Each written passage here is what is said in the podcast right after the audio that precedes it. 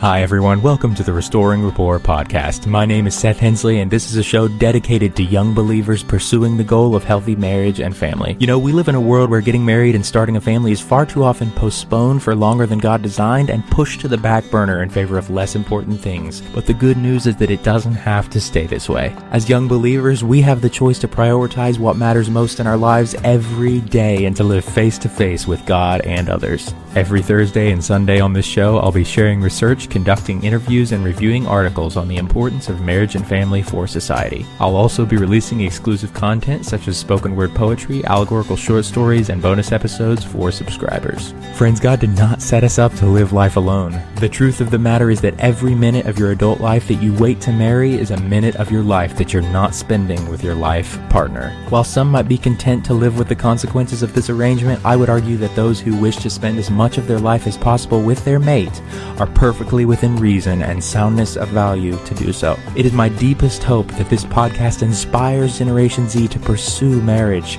become the best spouses and parents the world has ever seen, serve with furious intentionality, love well, and discover the joy of hanging the moon for another. To access my sources, subscribe to the show, or get your copy of my latest book, visit anchor.fm slash Seth Hensley, or check out the show notes of each episode.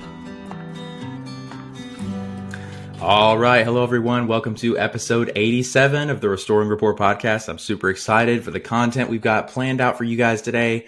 As always, this is a, pri- this is a podcast about prioritizing relationship in a world of many distractions and keeping marriage and family as central goals for young believers.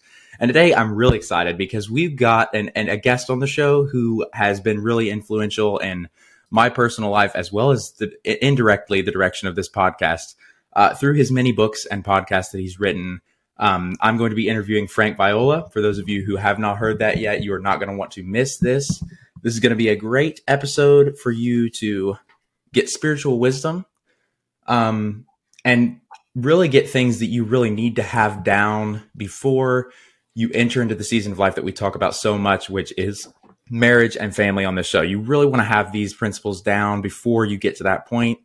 Um, because they're going to make your life so much easier on a number of levels. And also reminding of us of our uh, primary occupation as believers on the earth and that is bringing the kingdom of god to earth um, and all the facets and all the way that looks like. So really excited to have frank on the show today. I'm going to be interviewing him on his most recent book coming out entitled 48 laws of spiritual power.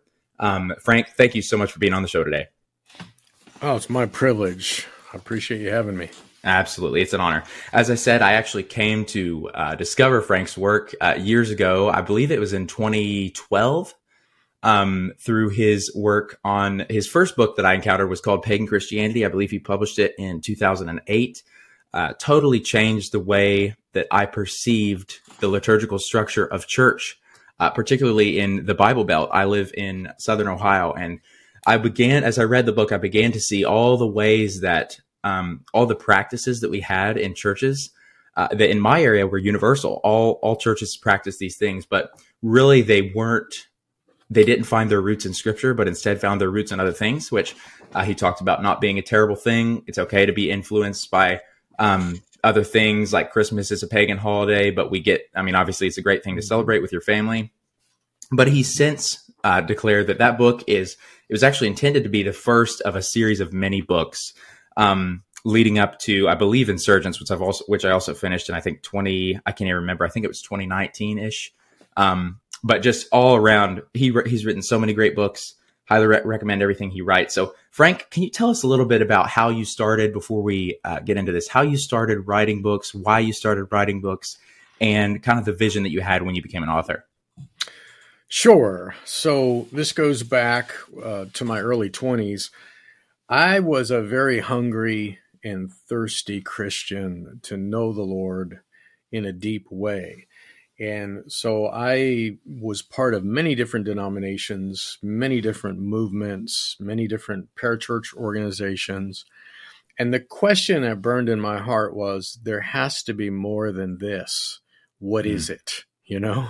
Mm. And that's been a, a driving question that has basically put me to where I am now. I still wow. have that question in my heart, uh, although I'm a lot clearer than I was back then. And um, so somehow I I just started to develop the practice of writing things, those things that I was learning, those things mm. that were opening my own eyes, change, uh, shifting my paradigms. And um, I, I, started putting this stuff out in the early form of the blogosphere, which was, it was called bulletin boards.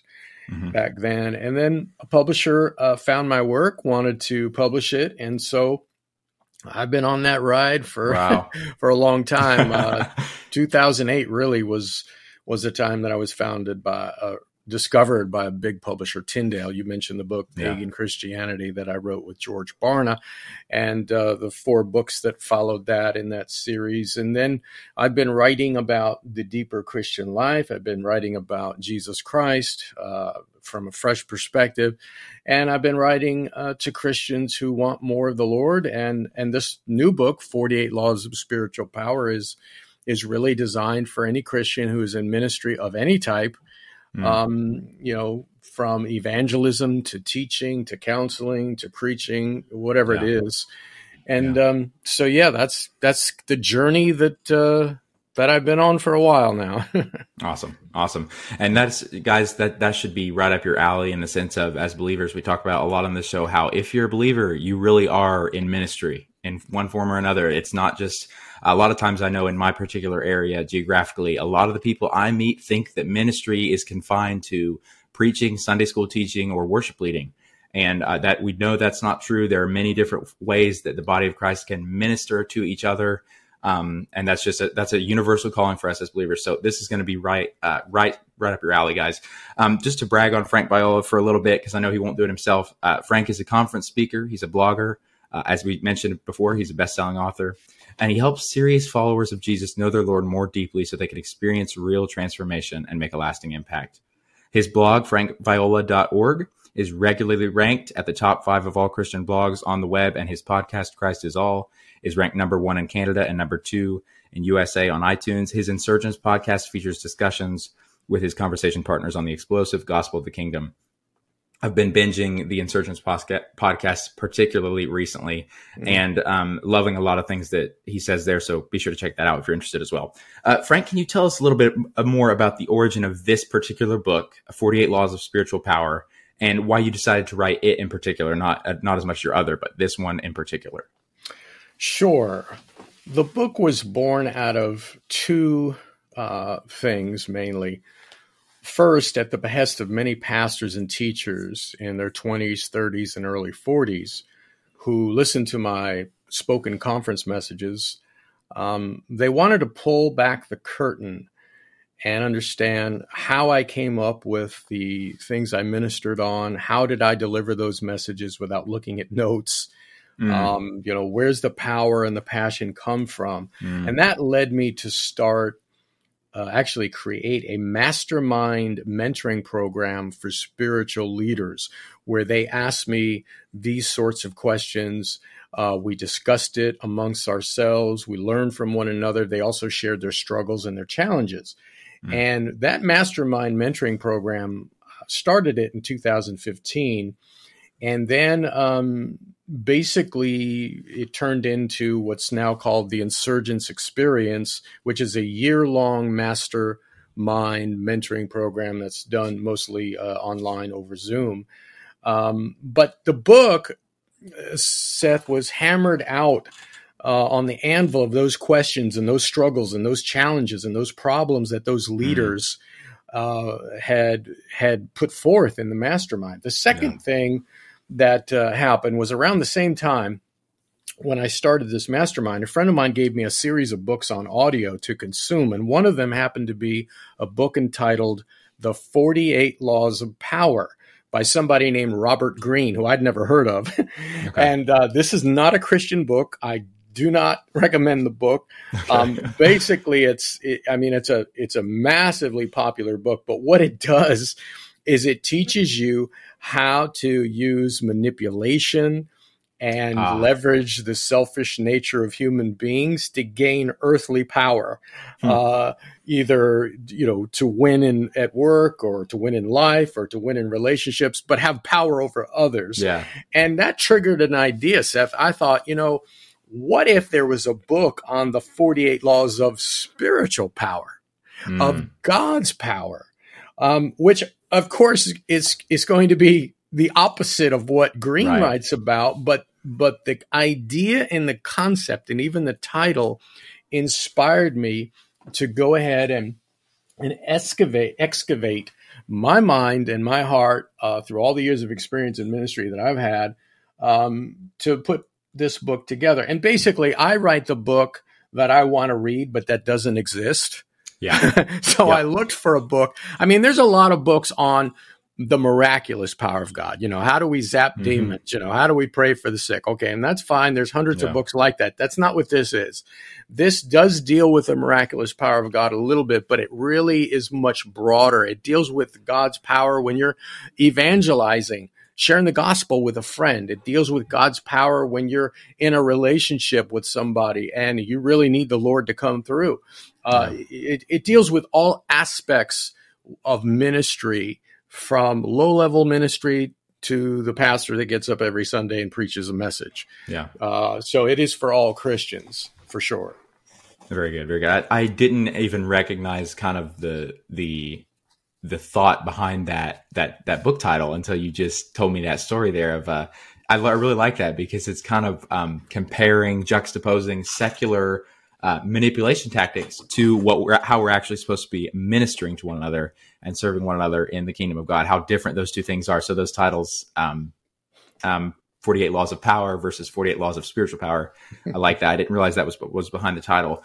Uh, can you talk a little bit about the writing process and how you came up with the actual 48 laws? Because it sounds like how you started, you had to match um, it sounds like you were shooting for 48 because you started with the, the secular title of 48 Laws of Power. Yes, yes. Yeah, I, I basically, um, you know, as I said, excavated my own heart and mind thinking about all of the experiences I've had in ministry, uh, both good and bad. And I I really uh, tried to distill them into as many laws as I can think of, and I actually came up with forty eight. so okay. so it worked. it worked. I also have some codas at the end of the book, which are extra chapters that okay. deal with different aspects, but they're not really laws. And by the way, when I use the word law, I'm not talking about a rule. I'm talking mm. about principles. Uh, like it. Un- yep like the law of gravity, right? Yeah, I love uh, that. unchanging, enduring principles. And so, you know, writing a book is a lot like writing songs uh, for an album uh, and then recording it. Uh, so, you know, I have a certain style. I use a lot of humor in my mm. in my mm-hmm. writing. I mm-hmm. write the chapters really short.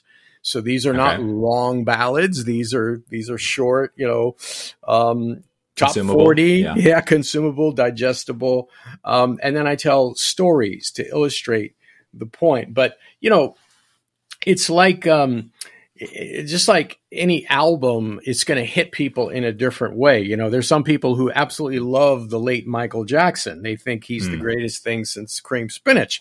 Uh, and then there are others who hate his music. They like the Rolling Stones or Adele yeah. or Taylor Swift yeah. or Led Zeppelin. And so my books you know they have a certain style a certain rhythm mm-hmm. but once you start reading it you'll pick it up pretty quickly and hopefully yeah. people will like the style so far the response has been overwhelming both from you know laymen quote unquote i don't like that term but you right. know what i mean they're not right. clergy mm-hmm. from people who are pastors and elders and leaders and teachers uh, all across the gamut and as i say in the book and i'm double clicking on something you said in the opening that all Christians are in ministry, there's a statement I make in the book, and that is if you're in Christ, your whole life is a mission trip. Mm. Very good. Very good. Just to give our listeners a little bit of, I, I know a little bit more about you than perhaps some of them who hadn't read as many of your, your books and listened to your podcast. Have you ever been in the institutional ministry of showing up, you know, seven days a week as a pastor, uh, or a worship leader, Sunday school teacher, any of that in any form? Uh, yes, to the Sunday school teacher. I okay. was at, in, not employed, but I was enlisted to teach yeah. a Sunday school class uh, to young adults and then also okay. college and career when I was young. I've never been an institutional church pastor. However, I have been in shepherding roles in yeah. uh, smaller churches And I've also worked with multiple churches in sort of a, a church planting role. And I've also worked with and trained many, many pastors uh, yeah. of all different denominations. Yeah, and I know I recently saw you uh, you post on Facebook that you'd also just done like a uh, I don't know if it was a conference or something with specifically pastors, which I, I think was yes. awesome, just absolutely awesome, just giving them that training and that that mentorship and guidance. Because I mean, pastors uh, have a hard job, they really do. Um, and I, mm-hmm. I, know a mm-hmm. lot of pastors myself, and it's uh, I, have never done it. Obviously, I'm very young. I've never even my dad's never done it. It doesn't run in our family, but I know I've seen the toll that it can take oh, yeah. on on a on a man, and it's just a lot of responsibility, a lot of weight. So I wanted to get your perspective there, uh, uh, kind of um, before we go any further. But how would you define spiritual power? Because that seems to be the the subject of your book. What all the 48 laws are kind of uh, encapsulating and, and describing. How would you define spiritual power? Yeah, spiritual power is the dynamic energy of the Holy Spirit to alter situations, to heal, to deliver, to awaken, mm. and to transform human beings. It's basically yeah. the power or anointing of God. Uh, that word anointing is not a word just for the charismatics and the Pentecostals. Right. Uh, it's in the New Testament, it's in the Old Testament. It's basically God's dynamic energy when it's placed upon a human vessel to carry out the Lord's will mm. in a person's life or ministry. And really, what I have discovered is the key to effective ministry is God's power. If you're not serving with God's power, you're serving in the energy of the flesh. And the hmm. results will be short lived and it yeah. will not have eternal value. There's a passage in Second Corinthians, I'll just read it, but Paul prays that the believers in Thessalonica would operate by God's power, that he would bring to fruition every desire for goodness and every deed prompted by faith. Another translation says that God, by his power, will fulfill your every desire to do good. So God's power is necessary for bearing fruit. Love it. Um, I also like how you, you briefly just mentioned there about how the, the, the power of the spirit is always that drive that force that takes a really disgusting, messy situation, flips it, does a complete uh, 180 and turns it into something good. We we look at God doing that throughout Scripture all the time. At least I do. Um, all things work together for them the good of, for the good of them that love God and who are called according to His purpose. Um, that restoration element, that turning around element, love that as uh, your your focus of, of spiritual power. Um, what are some common traps in ministry today? Uh, based based on the pastors that you've counseled and the conferences that you've had with uh, leaders in the institutional church, what are some uh, traps that they fall in today, and how, more importantly, how can they uh, sidestep those? Well, there are many actually, Seth, and I addressed okay. a whole lot of them in these laws of power. But I guess one of the big ones, and this is for successful uh, people in ministry or people who have successful ministries, is is there is a pride and an arrogance that many many uh, leaders succumb to after God uses them, especially mm. if they have large congregations or they're on the speaking circuit and they they're invited to speak at many conferences. And what pride and arrogance, where it comes from, it's when a person confuses the paintbrush with the great artist who uses it. See, mm. God is the artist and he's creating a masterpiece. And if you and I have the privilege of serving God, we are merely a paintbrush in his hands, but we're in a very imperfect paintbrush.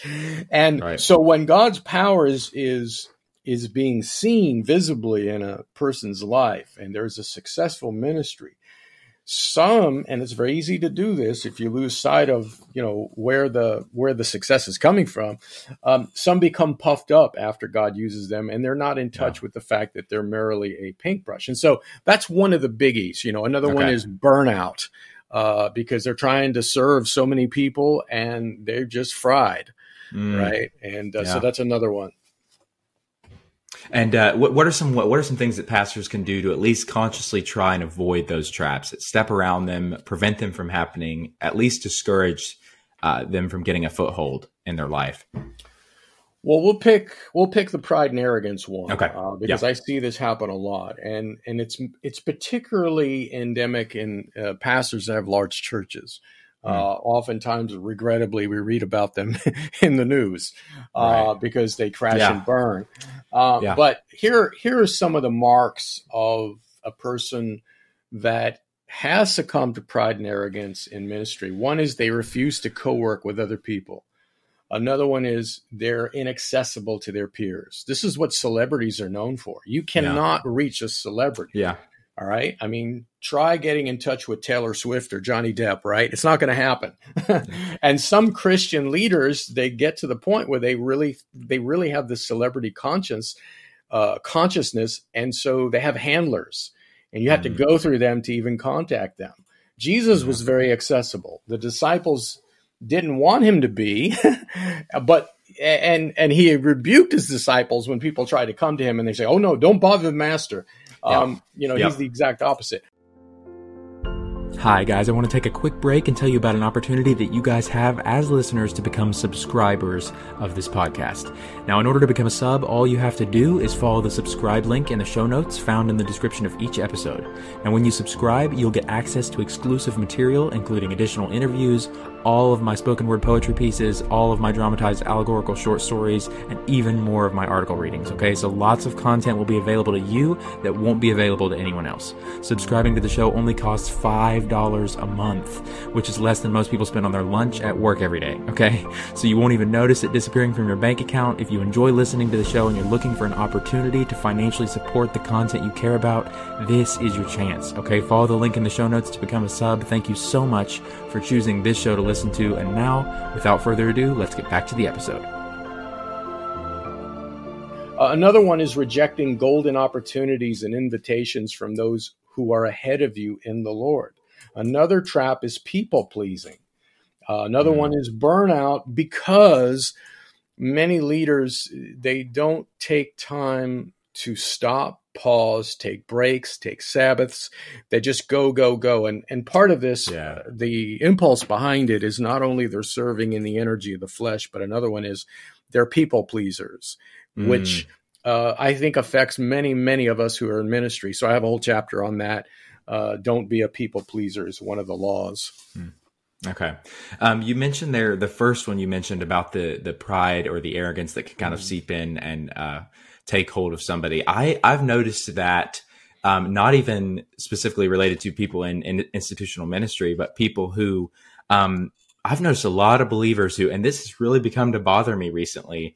Um, it's like they really think they have flawless doctrine, or they really think they know exactly what truth is in every aspect of life. And um, something my mentor recently said to me that I really latched latched onto was that um, he asked me, What are the things that you absolutely know that you would stake your life on? Mm-hmm. And really, the list that we came up with was just that Jesus was exactly who he said he was. Uh, because beyond that, I mean, there's room for misunderstanding, there's room for mis- misinterpreting uh, scripture, there's room for uh, bringing your own past baggage, your own experiences to scripture when you read it, or to these life principles when you see them. And you can you can come away believing some really untrue things. So I've seen right. a lot of, uh, yeah, I've, I've, seen a lot of people uh, allow uh, pride and arrogance to make them think that their doctrine is perfect. And I know you've written a book. Um, just if you've noticed for anybody listening, if you've noticed that in your own life, I, have noticed it in mine for sure. If you've noticed it in your own life, one of Frank's books that I would recommend would be Regrace, where he mm. talks about the beliefs of uh, believers that you know, famous, influential people in the Christian community who believe some things that might shock you and kind of his point in writing that book was um, no denomination, to my understanding, his point was no denomination has a corner on truth. No denomination has all the answers. We should not tear the body apart, essentially tear each other down for believing different things in these in these specific areas if we're all pursuing the goal of growing closer to Jesus and bringing the kingdom of heaven to earth. So that's a book that I would recommend for you on that front, on the arrogance front, on the assuming that you're right front. Uh, on the burnout front, Frank, I've um, I've, I've, I've been recently listening to some people talk about burnout and the effects of burnout and why it's there. And you mentioned Sabbaths uh, and sabbaticals specifically uh, for pastors. Um, John Mark Comer is one that I've recently heard. He's doing a ton of work. He has entire series, years of his life dedicated to just the study of Sabbath and why it's so important for pastors in particular. But have you noticed uh, anybody? What's the difference between the pastors who uh, practice a Sabbath, a rest period, and the pastors who basically just go nonstop. Have you seen a direct um, tie-in between the health of those pastors? Is there like yeah. a yeah, yeah, no, absolutely. Well, basically, what happens? They either rust out, burn out, or fade out. Okay, okay. and and I I use that language in the book, uh, and and it's easy to get caught up into this uh, because you want to please the Lord, you want to please mm-hmm. people, right? And mm-hmm. that's a double-edged sword, by the way. Yeah. That I that I dissect. But I'll take myself for example. Since 2008, I have written 20 books, uh, published over a thousand blog posts, mm. uh, run two podcasts that has hundreds of episodes on them. I run a network called the Deeper Christian Life Network that I'm very active on. I speak uh, all over the world when I'm invited to various conferences and churches. I have a mastermind for Christian leaders. And basically, I am one of the most rested mm. um, people you'll yeah. ever meet. And wow. it is because I have learned to build into my life two things. One, uh, Hebrews 4 there is a Sabbath rest for the people of God. For anyone who enters God's rest also rests from their works, just as God mm. from his. And then he says, Let us make every effort to enter into that rest. So there's a paradox. There's a rest of God, but we have to make, and we are called on to make an effort to enter into that rest. So I've made efforts to enter into God's rest, and a lot of it has to do with building into my schedule I'm talking about on a daily basis now, yeah. not just weekly, yeah. not just monthly, yeah. but I have periods of rest and relaxation. The second pivotal point here is to learn how to live by the life of Christ and and pull from his energy uh, use his energy as the source of my labor rather than my own natural energy. If we are mm. operating by our own natural power, uh, we're going to burn out really fast. Okay, because yeah. it's like a rubber band. It's not going to it's not going to take us where we need to go. It's going to bounce back. But if we shift gears and learn to live from His life, His power, right? Then when we are laboring, when we are doing whatever it is that He's called us to do, we're at peace, we're at rest, and we don't feel burned out.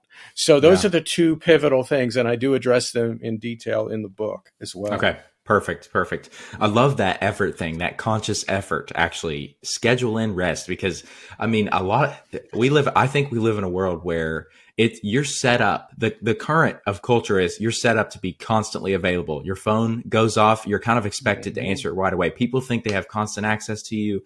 They think that essentially if you're in ministry, you should be on the clock all the time or even mm-hmm. not in ministry, not in uh, defined occupational ministry, just in ministering as a believer. Uh, they think that you should always be ready to, you know, uh, drop anything you're doing at the drop of a hat and, and meet a need, which uh, obviously service is great. That's something we're called to do as believers. But I'm saying I love that, that principle you talk about of F, factoring in rest and putting it in the effort. Because if you just sit still, Mm-hmm. When the culture is making demands of you all the time, constant demands, and the, that's the current, you're just going to be naturally washed in that direction of trying to meet all the needs and like you said using your own strength to to basically solve problems mm. that you don't have the the power to solve. That's really good. Um, your 48 laws cover how a minister should care for others while at the same time guarding his or her personal well-being. Um, why do many ministers fail the latter caring for themselves uh, in that process. Does that kind of go back to the Sabbath principle that you just talked about, or is there something more to it? Yeah, absolutely. Well, here are two ways I put it in the book. You endanger everybody around you when you deplete your own spiritual reserves without replenishing them. And another one is never set yourself on fire to keep others warm. Give mm. yourself an off ramp from time to time. Set your intentions to withdraw to a solitary place regularly, regularly to recharge and reboot. All right. It's the whole principle of the oxygen mask, right? You know, yeah. you get on a plane, mm-hmm. you're, you're, you know the drill. Yep. Uh, if there's yep. a problem, first put your oxygen mask on before you go and help someone else. You're of no use to anybody else if you are fried and burned mm. out. Okay. and so, so really, you know, there has to be this, I don't really like the word balance, but there's this tension between I have to fill my own spiritual cup, I have to hit reset, I have to recharge, and I have to build that into my daily schedule. What's not scheduled does not get done basically mm. right so i have to build that into my my daily routine uh, i do this i've been doing it for years and that allows me to have the reserves to be able to replenish and bless and help other people not with my own energy but with the life of christ his energy the other thing too that's at the heart of this a lot of times seth is religious ambition all right ah. uh, people who are so busy um, part of it is the plague of people pleasing, but another part of it, if you pull back the curtain or you peel the onion a little bit more, it's religious ambition. You know, I want to be successful in ministry. I want people to see me as a spiritual giant. I want to have this kind of applause, right? That's what's at the back of it. And until mm. that root is extinguished and pulled out, then it's going to be very difficult for a believer to enter into God's rest, as we've been talking about. Very, very good. I just, guys, I hope you're getting all this stuff here. A lot of it's about the intentional, intentional aspect of scheduling it in.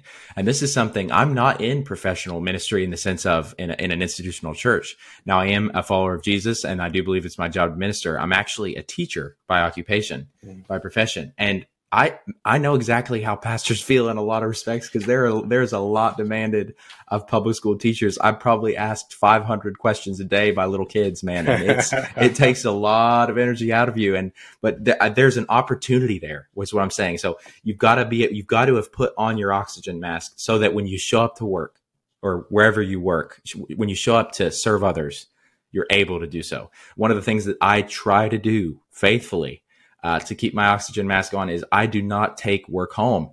A lot of teachers that I know work follows them home that walks right in the front door with them and they're working on either they're prepping their material for the next day or they're doing something, you know, related to their job on their downtime. And I really, really try to stop that. I try as soon as I leave school, I try to go into rest mode and do things that I, have had to start taking naps now. I've never had to take a nap in my life, but dealing with kids, man, it'll get to you. It'll it'll oh, get to yeah. you. So I've had to start taking naps. That's something you could do. Uh, factoring in uh, family time. We're so big on the importance of family and marriage on the show, and prioritizing that as a goal mm. uh, above other things, as God I believe has designed us to do. So making sure you have that time where you're not available from for your boss you're not available for your your you know your your leaders or your your your worship team or just anything this can apply to any job you do guys so i really hope you're getting the, this work here hi guys this is just a quick reminder that you can use the link in the show notes to send me a voice message with a comment or a question uh, Frank, would you give us an example of a law of spiritual power in the book that's been neglected? And we haven't actually talked about a lot of the actual 48 laws yet. So, what's one of them that's been neglected? In, in oh, wow. Well, shoot, there there are quite a few, but I'll I'll, I'll hone in on one. Um, yeah. Uh, law number four: it takes one to make one. And boy, I wish somebody told me this when I was a young believer, on fire for God, mm. expending mm. a lot of energy serving. It takes one to make one. Here it is: the spiritual ingredient. It's actually the greatest ingredient to your impact on the lives of other people is not how much knowledge of the Bible you have. It's not whether or not you have correct doctrine. Mm, it's yeah. not how much theological training you've received. It's not how many podcasts you've listened to. Yeah. It's not it's not being trained on strategies, church growth, leadership principles, how to evangelize, how to make disciples. It's none of that. The greatest ingredient to impacting other people with the power of God is your own transformation. All right. This is huge. Mm. Okay. You can be a very knowledgeable, eloquent teacher, for example, and you can teach the Bible and you can have all your doctrinal uh, um, um, ducks in a row. Okay. Mm-hmm. That is not going to long term change that person that you're speaking to they may even say, "What a great message." They they may even shed a tear because they were touched. That's not going to, in the long run, change their life unless you first have experienced what you're sharing and it's been proven in your own life and you're not just talking out of theory you're talking out of firsthand experience mm. i mean this is huge yeah. and today what happens seth is many young people are recruited into ministry they're brought into programs and it's all about getting it done you know go mm. out and do this go out and do that you got to get it done you got to get it done you got to serve yeah. you got to serve you got to give you got to do more but but wait a minute most of the time we share things that we haven't experienced ourselves and it's all coming from the frontal lobe and mm. i tell you what that is not going to have eternal value and the impact it's going to have in other people's lives is not going to last very long it takes one to make one you have to experience it first anytime i come into a new discovery all right of the scriptures of the lord i make sure that I have first proved it in my own life. Mm. And that and that basically takes time. All right. You gotta you gotta hit the clock. You gotta hit pause on the clock. All right. You gotta stop the stopwatch and let me let me prove this in my own life. And once I've gained some experience that I know it's true, I've lived it out in shoe leather. Now I can share it with other people. And boy, the difference that makes is tremendous. Yeah, I bet. Um, I mean, just the think of the that made me immediately think of the principle of just the experienced person is always the best at actually giving advice right? You, when you go to a mentor you go to somebody who is where you want to be 10 years from now or however long from now. You go to somebody who is ahead of you who's actually experienced the breakthrough experienced the uh, fill in the blank that you're actually looking for. Uh, you don't go to somebody to receive teaching who hasn't. So that just immediately resonated with me. Um, great point there especially and even the um, the name of it, the name of the law. It takes one to make one. Uh, the simplicity of it kind of reminds me uh, when you said it for some reason it reminded me of Jordan Peterson and his uh, 12 rules for life. Just that that simple uh, simple series of things that you can follow. Um, so that might be another kind of a parallel book uh, for you guys to read who are interested in um, that one's not even really about your spiritual life. It's about just practical things you can do to improve. But um, this this is on point. Absolutely loving it. Um, give us an example what's one law that's been particularly challenging for you uh, uh, personally to follow in your own life that you've written about? Well, I'll do better than that. I'll give you two. okay, sounds good. Uh, one of them is uh, the law on discouragement, overcoming discouragement. Now, anytime you try to minister the Lord to someone, whether it's an unbeliever or it's a believer, whatever capacity of ministry you're in, you are going to face discouragement mm. at certain points. Okay. And it looks different for different people, but it could be as easy as how come nobody's listening, or why isn't this registering, or uh, how come the guy in the front row is falling asleep when I'm giving this glorious message, and uh, yeah, and so discouragement can really hit you hard. Yeah. All right. Now here's here's a tip that I've learned. So you're you're maybe you've been invited to speak somewhere and you're preaching a message and you think it's just glorious and you feel God's power is on you and the guy in the front row is falling asleep. You can focus on that or you can look to his left and see the woman on the edge of her chair soaking mm. in every word. Yeah. Right? Yeah. Uh, you can look at the guy that's to the right of him. He's sitting there mesmerized. All right. Here's the point. When you minister and you have someone, I'll metaphorically say this, falling asleep. In other words, it's not landing, it's not registering. They didn't like it. Here's the thing you have to remember it wasn't for them. Mm.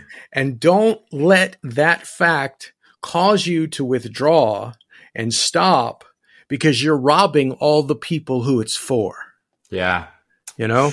Yeah. Um, not everybody likes my books, right? Yeah, now, yeah. you know, um, I have no use for those people, but no, I'm just kidding. not everybody likes my, hey, that's fine. You know, uh, not everybody likes Led Zeppelin music. Not everybody right. likes Adele. Not everybody right. likes Michael Jackson or Taylor Swift or Kanye West. It, everybody has a different style and a different taste. Okay. It's mm. not for them. You know, um, if I'm a vegetarian, right? And I go to a steakhouse Yeah. and uh, I'm forced to order a steak, and now somebody tells me to review it uh, on, you know, some uh, food app, and I review the restaurant. I'm going to give it a bad review, Yeah. but I'm going to give Yeah. it a bad review because I'm a vegetarian. It's not for me, right. and so that's one way to overcome discouragement, you know, and. Discouragement is it's in the warp and woof of all ministry, uh, Mm. Seth.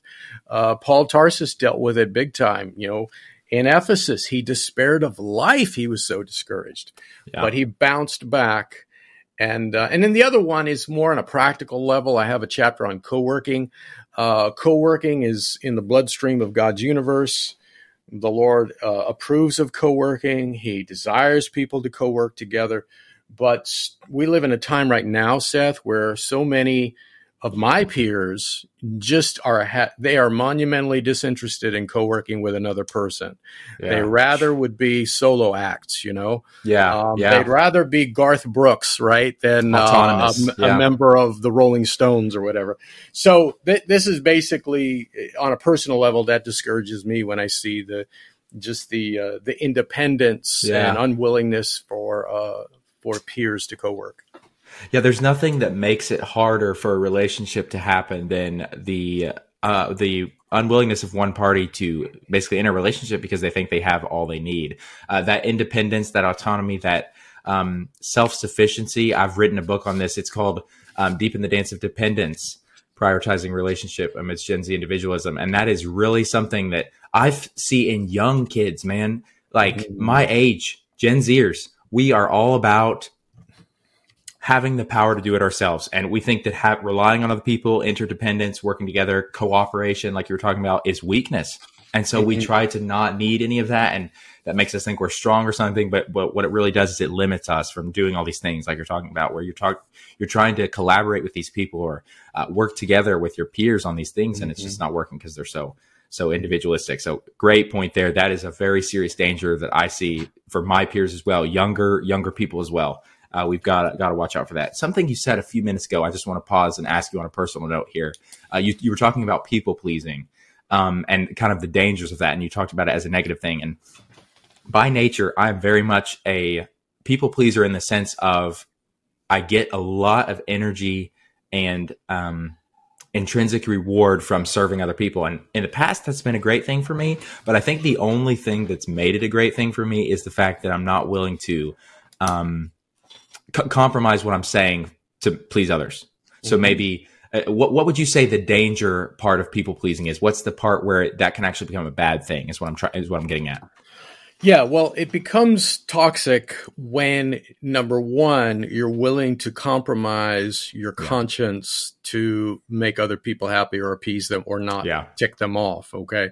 Uh, the other part of it is it easily can lead you down the road of burnout and rust out because you want to please people so much that anytime you know they need something, you don't want to turn them down. And Yeah. What's really at the root of people pleasing, uh, and I have a whole chapter in the book on this, is it, it's a self worth issue.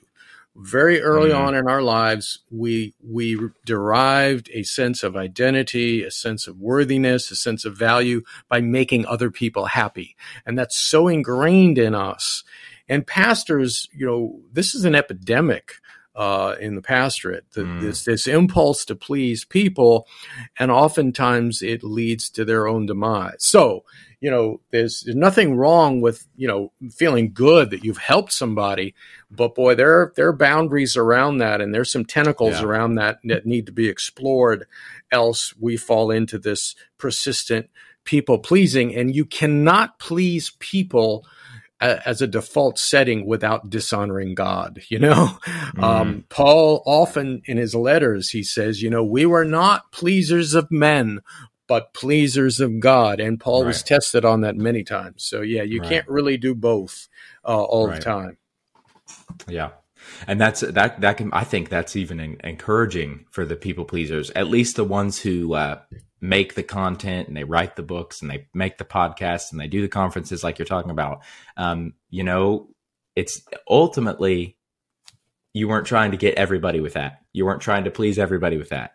Um, it had a purpose. It was a ministry. It was a service that God called you to, like you said. So that can maybe be comforting uh, for us that we've. Uh, I yes, think that's something absolutely. all all people who make content go through. You know, why is the person even as a teacher, guys? Like as a teacher, I go to class and I'm teaching something, and I've got one kid over here, you know, taking their shoes off and eating chips when I'm talking about this really profound. Uh, learning tool that's going to help them understand something. But again, like you said earlier, the student next to them, they're eating it up they're loving what That's I'm saying. They're getting something out of it. So you've just gotta got just gotta look at the the positive of the the work that you're putting in, um, and just cling to the good fruit that's coming out of that there, and that might help you. So I love that. Um, based on the comments, uh, f- first of all, Frank, before I go any further in this interview, uh, when is this book coming out? Is it already out? I've heard late October. Um, when can we expect to be able to just go either go online or go to bookstores and be able to purchase it? You know, uh, Seth, it just dropped. So just anybody dropped. Okay. who's listening to this can go to 48laws.com. That's 48, okay. you know, not the not spelled out in words, but the numbers 48laws.com and they will see uh, all the places they can get it. They will also uh, see some interviews that will be posted in the near future, okay. uh, so they can listen to me talk about it as I'm talking to you.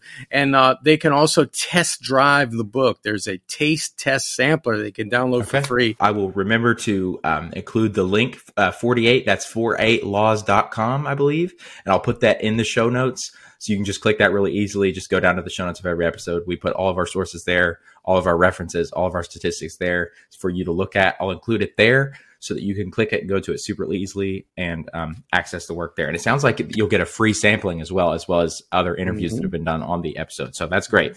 Um, continuing on though here, how can readers learn more about the 48 laws? You just mentioned one of those ways. Yes. Are there any or other ways, any other free re- resources that you have available for them to uh, get access to? Well, there there'll be an episode, uh, several episodes on the Christ is All podcast uh, okay. that will feature chapters of the book they can listen to on audio fairly soon. So Christ is All, it's a podcast, and they can listen to that, and it will it will help them out, you know, in terms of learning more about the laws and actually, you know, distilling some of them, uh, you know, in a, in a bite sized uh, audio chunks.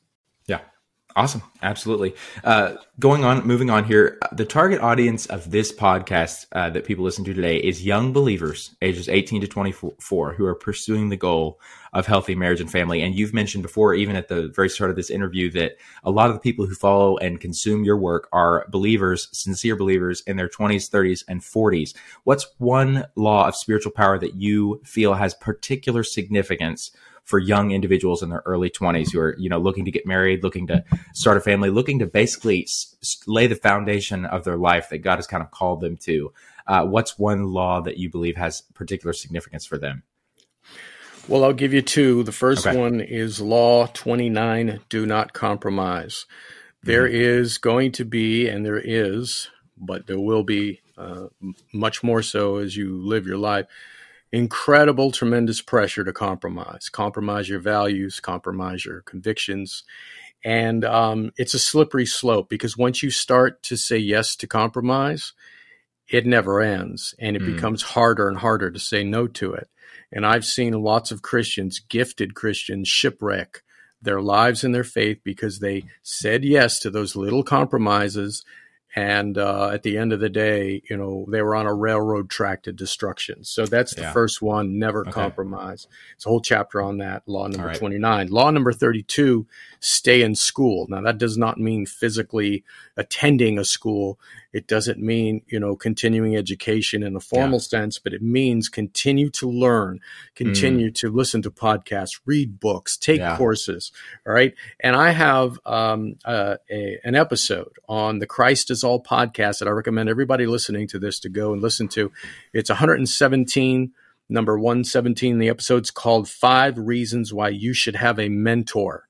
All right. Ah, you can also it. find it on my blog, frankviola.org. But it is huge that you find a mentor in your life because it will cut the learning curve. It will collapse time, okay, for you. Mm. You will be able to get ahead in all areas of your life if you find the right mentor, that is. So good. In all areas of your life that, you know, really would take many, many years to discover and not only years, but a lot of failure, a lot of heartache, a lot of pain. You could short circuit the whole mm. process by getting a mentor. Just find the right mentor. I talk about this in the episode Five Reasons Why You Should Have a Mentor on the Christ is All podcast. So good. So good. Guys, I'm, i will uh, really, really encourage you here. Just take a moment to encourage you. That is going to be something you want to listen to. Um, as you all know, we talk about the mentorship all the time and how how critical that is, which is why I'm so I'm so glad you brought that up on the show, Frank. I know you don't know that we talk about that a lot, but that's something we really drive home here is the importance of mentorship for young people and um, getting getting somebody to help you aim and help you avoid the pitfalls and help you know what to do and give you guidance beyond your years. So really, really thank you for that piece of advice there. And moving on here, what's one major focus or one of the major focuses on this show is the importance of healthy community. And I know you've written so many books. You said 20. I mean, several of those have the actual subject of maintaining healthy Christian community and the importance of that. What are there any spiritual laws in in your book that actually um, focus on the importance of community and uh, kind of teach you, give you practical ways of how to like build that up in your life? Well, law number 19 would would fit that probably better than than the others. Okay. And law 19 is develop an instinct for the cross. Now, let me mm. explain what I mean by the cross. By the cross, I mean the dying to self aspect of the cross, where we take up our crosses to follow Jesus.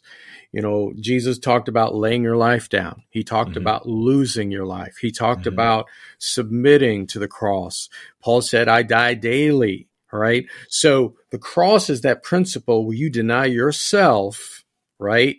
To please the Lord, to follow the Lord, you deny your your uh, selfish nature, you deny your flesh, you lay your life down, you lose. Now, Christian community, Seth, will not work without the cross. There has mm. to be people who are dying to themselves, dying to their what they want, dying to their opinions, even if they may be right. Okay. So true. Dying to themselves, Christian community will not work without the cross. In fact, the cross is a railroad track to the cross because it's in community that we actually have the opportunities to die to ourselves because uh, mm. Christian community is very, very difficult. Yeah. And, you know, the microcosm of that is marriage. I mean, marriage is yeah. not going to work if the spouses are not laying down their lives for one another. It'll so eventually true. catch up to them and uh, you know I, I, know lots of young men that were just devastated after years went by because their wives were laying down their lives but the man wasn't and he was oblivious to it until wow. it came to a head so develop an instinct for the cross i sketch it out in detail in uh, law 19 and okay. uh, that would be one of the major ones yeah Perfect. Love that. I, I immediately thought of uh, a house church group that I'm a part of, which, as as we've said on the show before, uh, Frank is not a exclusively house church advocate. He believes that the the ecclesia, the body of Christ, can assemble in you know lots of different ways, mm-hmm. and that it's not uh, specific to house church. But I've found in my life, in my own personal life, I, the outlet that I've done that through is house church. And one of the things I've noticed is uh, if everybody's not willing to yield on some things, if if like let's just take the example of schedule if nobody if nobody's willing to compromise on their schedule, you're never going to get together. That's right. you know, so I mean, there's got to be that Good take example. up your cross. There's got to be that take up your cross. There's got to be that um, willingness to enter uncomfortable territory for the sake of the group. I love that. Mm-hmm. That again, elevating that group, the collectivism over the individual preference. Just absolutely on board with everything we talk about on the show. Love that you brought that up here. In your book, Discipleship in Crisis, you discuss that's one, that's another Frank book that Frank's written for those of you who are wondering. You, he discusses how many discipleship programs and ventures of the modern scene are failing to produce results but continue to be practiced without change kind of that definition of insanity doing the same thing over and over without expect and expecting different results what's one practice frank or principle that you would leave listeners uh, with on reforming the discipleship efforts that we have today, both in the institutional church and outside of it, like through the through the minis- the um, masterminds and conferences that you do, the discipleship efforts. What's one thing you would leave with them mm-hmm. on reforming and improving that? Absolutely. Well, this is easy for me to answer because it burns in my heart. And just so your listeners know, they can get the book Discipleship in Crisis completely free. Yeah. Just by subscribing to my blog, frankviola.org. They'll get a free copy of that, which actually expands what I'm about to say. It also comes with a book that's free too. It's called Rethinking the Will of God, and it's helped lots and lots of young believers. By young, I mean age wise, in their 20s and uh, so forth, who uh, agonize over God's will. Like, what is God's will mm. for my life? I mean, pure yeah. agony. And this really has helped lots of those believers find their way with clarity. Uh, anyway, so the missing ingredient uh, to your question is Galatians 2:20. I have been crucified with Christ. It is no longer I who live, but Christ lives in me. And the life I now live in the flesh, I live by the faith in the Son of God who loved me and gave himself up for me. The key phrase in that passage is Christ lives in me. Jesus said in John 6, as the Father has sent me, and I live by the Father, so he, so she who feeds on me shall live by me. The heart of discipleship, Seth, and this is the missing ingredient, this is what's been neglected, mm. is the way we follow Jesus Christ today is by following the indwelling spirit who indwells us. Christ lives in us by the Spirit. And we do not become disciples by trying to externally imitate him you know, reading the Bible, what Jesus did this. So now I'm going to try to do that. No, mm. it's by internally incarnating him. That's how we imitate him. We have the same life inside of our spirits yeah. that was in Jesus Christ. It's himself in the spirit living in us. And Jesus lived by the Father's life. Now we have been given the life of Christ through the spirit. And so now Discipleship is simply the act of learning how to live by the indwelling life of Christ. And I talk about that in the book, Discipleship in Crisis. I also talk uh, some about it in 48 Laws of Spiritual Power. Um, I actually have a whole course on it. Um, that gives the practicals on how do I live by Christ? If Christ lives in me, mm. that's wonderful, but how do I live by his life and not, not by my own life? So good, so good. Uh, my mind was actually just exploding with several different things as you were talking there. Um, you mentioned the the being led by the Spirit as the main thing that we're missing in discipleship. Totally get. I, I just I think I think that's so true. A lot of days, Frank. What do you think of? Have you ever heard the sola scriptura argument, where it's like uh, by scripture alone we must we must live nothing else? Because a lot of people I've heard the argument. Now I don't believe this, but I've heard the argument that a lot of people think that when you begin looking, um, unless if you lift your eyes from the pages of Scripture, you will go off into error. Um, and I know that even Scripture talks about you know God's law being written in our hearts now, and um, you know even like the Pharisees searched the Scriptures uh, and missed Jesus entirely when he came to earth. So it's not like Scripture fixes everything. But my point is, a lot of people say that they um, when you lift your eyes from scripture, you get off into error. What would you say to them there? Because you talked about being led by the spirit and not just looking to scripture for what Jesus did as a, as a means of living, but also actually the personal relationship with him, the, the, uh, being led by the spirit in the spirit realm. Like what, what is that? Why do you yeah. believe that's valuable? And how is that? How do you keep, basically, what would you say to them when they, when they bring up getting off into error? Well, the Holy Spirit who lives in us does not replace the Bible yeah. And the Bible does not replace the Spirit. They work yeah. together. So, in yeah. other words, if I'm living by the Holy Spirit, guess what? If the Spirit is going to lead me always, always, without exception, to do that which the Scripture teaches. The, the Holy Spirit's never going to contradict himself. Yeah. But the point I'm making is that this Holy Spirit that inspired Scripture now lives in you if you're a true believer right? Yeah. And so he good. also has a voice. Jesus said, my sheep know my voice. Yeah. And they Very follow good. me. Yeah. And so, you know, there are things that the scripture is going to point toward, but the Holy Spirit gives us the power and the energy to fulfill it and the specifics the specifics. Mm. You know, if we talk about a job, getting a job, I mean, the Bible doesn't tell you which job to take, right? If, about marriage, marrying right. someone, right? Uh, entering into uh, uh, uh, an opportunity that's been given to you. That yeah. the Holy Spirit leads us into those things. Ministering to somebody, right? Yeah. Getting the right words to say to them, uh, digging out or, or kind of uncovering the root problem as you're trying to minister to them. That's the job of the Holy Spirit. And the mm-hmm. scriptures themselves, just read John 14, 15, and 16. It's all about Jesus entering into us, living in us by the Spirit.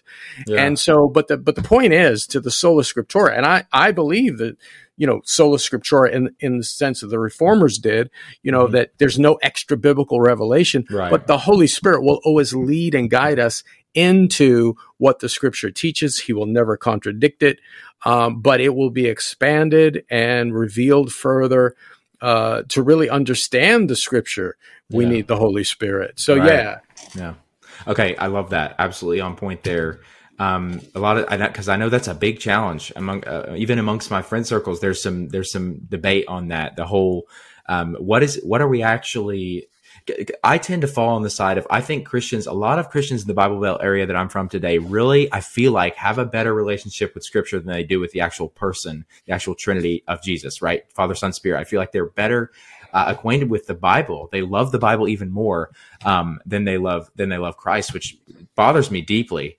Uh, but at the same time, I recognize the air, the the danger of beginning to take advice, uh, beginning to think other things are what we should look to, as if that makes sense. So it's it's a hard yeah, balance. Ab- a- absolutely. Well, uh, here's here's two things I want to say, and, and one of them is a, is a, short story. But you know, if Jesus was uh, on the earth right now in the flesh, okay, he would say, yeah. "Follow me," right? And yeah, we would follow. Right. We would see him, and we would, mm-hmm. you know, if he t- if he takes a left, we take a left. If he takes a right, we take a right. That's what a disciple is.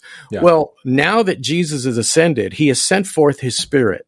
All yeah. right. Now, the scriptures testify of Jesus Christ. They testify of the Spirit. And now Paul says in Romans 8, they who are led by the Spirit are the sons of God. They're the mm. disciples mm. of God. See, right. so it's, it's, it's no different uh, to follow Jesus today than it was in the first century, except what's shifted is now he lives in us. Mm. And the scriptures will definitely lead us into how to recognize his voice. That's where the yeah. scriptures help us. Yeah. Like, okay, uh, I have this impression, maybe it's the Holy Spirit. He's telling me to do this terrible thing. Well, no, that's not the Holy Spirit because it contradicts yeah. the Bible. But right. on this issue of elevating scripture above Christ, here's a quick story. Every year, three people get together and they weep it's Mary, the Holy Spirit, and the scripture. Mm. And then they speak as they're weeping. So Mary says, I came to bring him into the world. I gave him life. And now they have worshiped me. Mm. And then the Holy Spirit is weeping and he says, I came to testify of him. I came to lead women and men to him. I came to convict the world of sin and to show how glorious the Savior is. But they have elevated me and forgotten him. Hmm. And then the Bible speaks, and the Bible says, All of my arrows point to him. I have come to reveal him and to open the eyes of those who don't know him to see who he is, but they have made a God out of me. Wow. That is a powerful story, man. That is good. I remember I remember one time this is this is something that resonated with resonated with me a long time ago that you shared actually. It was on I think your Instagram account or something, which by the way, for those of you interested, you can follow Frank on Instagram and Facebook, probably a bunch of other things, but those are where I follow him. Something he posted a long time ago was that um, never uh, scripture is the roadmap pointing to christ and then he posted never mistake the roadmap for the destination That's which right. i thought it's very similar yes. to what you just said that story of the mm-hmm. of the there are all those things uh, mary scripture the holy spirit probably a bunch of other things that you could name point like john the baptist pointing to jesus That's right right and then we've got to be really careful to keep him keep christ as all as, as Frank would say. So thank you. I think that's a wonderful note to just close this this interview out on. Frank, thanks so much for uh, for coming on here. I know you're you're a lot bigger than what we do in the sense of the the reach that you have in the Christian community. I have nowhere near the following or the the um, the, the reach that you do. So I really appreciate you coming down and uh, give it sharing your wisdom on the show for my listeners. I really appreciate it. Well, I'm honored by it, Seth, and. Uh, God bless you, brother. I'm encouraged you just by your testimony and your heart, and uh, you asked some really good questions, and the follow ups were excellent. Thank you, sir. Thank you, sir. It's been awesome. Guys, for those of you who are interested, I will include everything about Frank's work in the show notes. I'll include his uh, the website to get his new book, and I'll include his main website that you can access his podcast through. For those of you who are interested in reaching out and letting us know what you thought of this episode, do so through the link in the show notes. You can send me a personalized voice message. I love hearing those. Makes me feel super connected to my audience. You can also follow us on Facebook and Instagram at Restoring Rapport if you're interested in our posts there. Thank you guys so much for listening today, and we will talk to you next time.